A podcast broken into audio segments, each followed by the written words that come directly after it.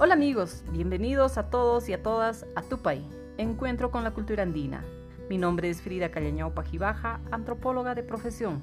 Con los años pude conocer casi todo el departamento de Cusco y parte de Puno, a los descendientes de los Paltas y Ayacundos en Piura, los Cañaris de Ecuador y a los Aymaras en Bolivia.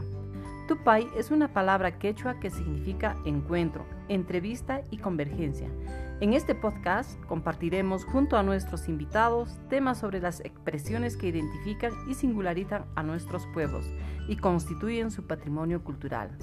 A ti, que quieres conocer algo más de los pueblos andinos, te invito a que cada domingo a las 10 de la mañana nos acompañes a través de este podcast.